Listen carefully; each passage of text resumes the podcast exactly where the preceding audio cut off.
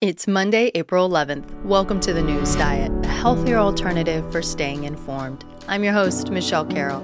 Today, I'm going to talk about Walmart truckers, Ketanji Brown Jackson's confirmation, Ukraine updates, and also the food shortage. Let's be informed so we can get on with our day.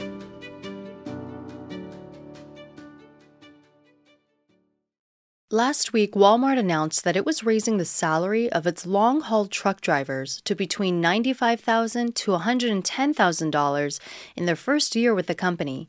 It was projected that their previous average salaries for first year drivers was around $85,000.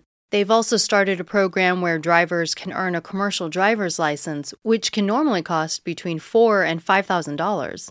A spokesperson said that the company is looking to train between 400 and 800 more drivers this year, in addition to the 4,500 they brought on in 2021. Walmart currently has about 12,000 drivers in its workforce and about 1.6 million workers overall. The country has seen a trucker shortage for a while, hitting a record of just over 80,000 last year. The American Trucking Association lists some of the reasons being an aging workforce, the tough work life balance lifestyle, lack of infrastructures to support truckers traveling long distances, and also the pandemic. At the same time, the pandemic also caused a shift in the retail industry, like Walmart, by shifting a big amount of sales conducted online versus in person. This means that store locations feel a greater need to keep shelves stocked in order to deliver items quickly to local households. It'll be interesting to see the future of the trucking industry, considering the worker shortage and also the development of autonomous driving, even in semi trucks. Last week, the Senate confirmed Ketanji Brown Jackson to the Supreme Court, where she will take the seat of Justice Breyer when he retires at the end of the term, which could be in the summer. The Senate, which votes on Supreme Court nominees and which is currently split 50 50 Democrats Republicans, voted 53 to 47, with three Republicans siding with Jackson.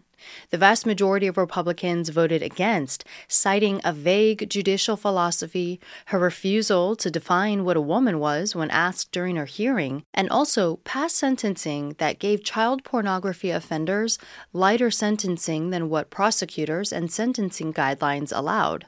Supporters of Jackson pointed to her Harvard education and diverse professional background as a public defender, private attorney at several elite firms, a federal district court judge, and a judge on the U.S. Court of Appeals.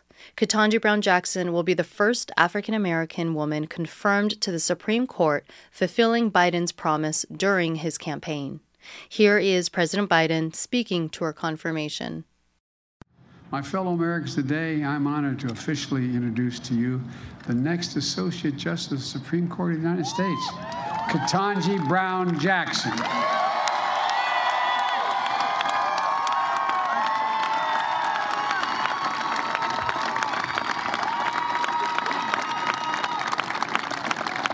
After more than 20 hours of questioning at her hearing, in nearly 100 meetings, she made herself available to every single senator who wanted to speak to her and spoke for more than just a few minutes, answered their questions in private as well as before the committee.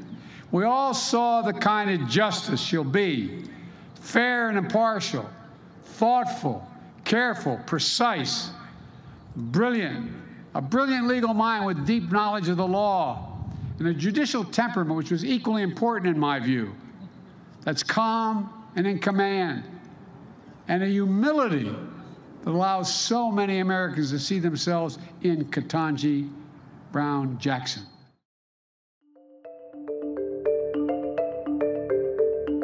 Russian forces continue their invasion of Ukraine, now pivoting efforts in the eastern region after attempts at overrunning the capital, Kiev, proved to be unsuccessful. Russia has allies in the east and also took over Crimea in 2014, which is located in the south, so forces have found more success in these regions. It's also reported that Russian authorities are seeking out previously discharged troops to join the fight and are actively recruiting. Figures from all over the world continue to urge for ceasefires so civilians can evacuate, as past attempts haven't been honored. Just over the weekend, a train station used to evacuate civilians was the target of a rocket assault that left at least 50 dead. So far, 7 million people have been displaced from their homes, and 4.5 million of them have fled the country altogether. About 90% of the refugees are women and children, as men aged 18 to 60 are prohibited from leaving the country as they're required to stay back and fight. President Zelensky is urging for more sanctions against Russia and for more aid and equipment from allies. Yesterday, American National Security Advisor Jake Sullivan announced that America would be sending more help. Well, when you're in the middle of a war where you're being attacked by your neighbor, by Russia, in the brutal and vicious ways that Russia is attacking Ukraine, um, it only stands to reason that you'd be asking for things to come as rapidly as possible, that they get there yesterday. And we are doing everything we can as the United States, working around the clock to deliver our own weapons and as the foreign minister just said, organizing and coordinating the delivery of weapons from many other countries so that Ukraine has what it needs. Weapons are arriving every day, including today.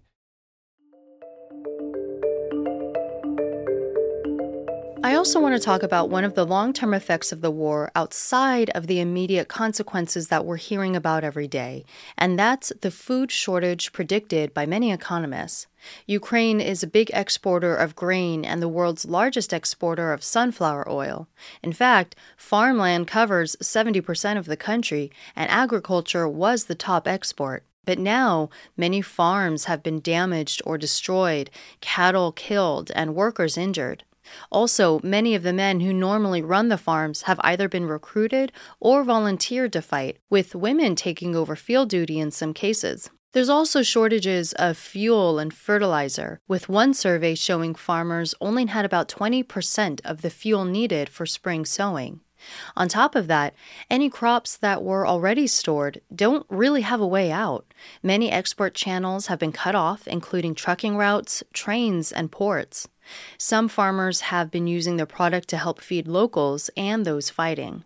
With spring here, it's likely that the shortage will continue into next year too, because if farmers can't plant now, then crops can't grow throughout the seasons.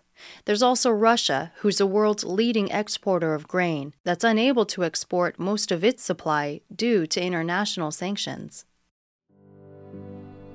It's Monday, April 11th, and you've just been informed. Now it's time to get on with your day. I'm Michelle Carroll. Thanks so much for listening. If you like the news diet, be sure to subscribe to the show wherever you listen to your podcast so you can always get the latest episode. And leave a review, as we all know how that helps boost a show's visibility. If you have any suggestions on how I can improve the show, I definitely want to hear from you. I want the news diet to be as valuable as possible for you, so if you feel compelled, please feel free to reach out to me on Twitter or Instagram at The News Diet or directly to my email, feedback at thenewsdiet.com com.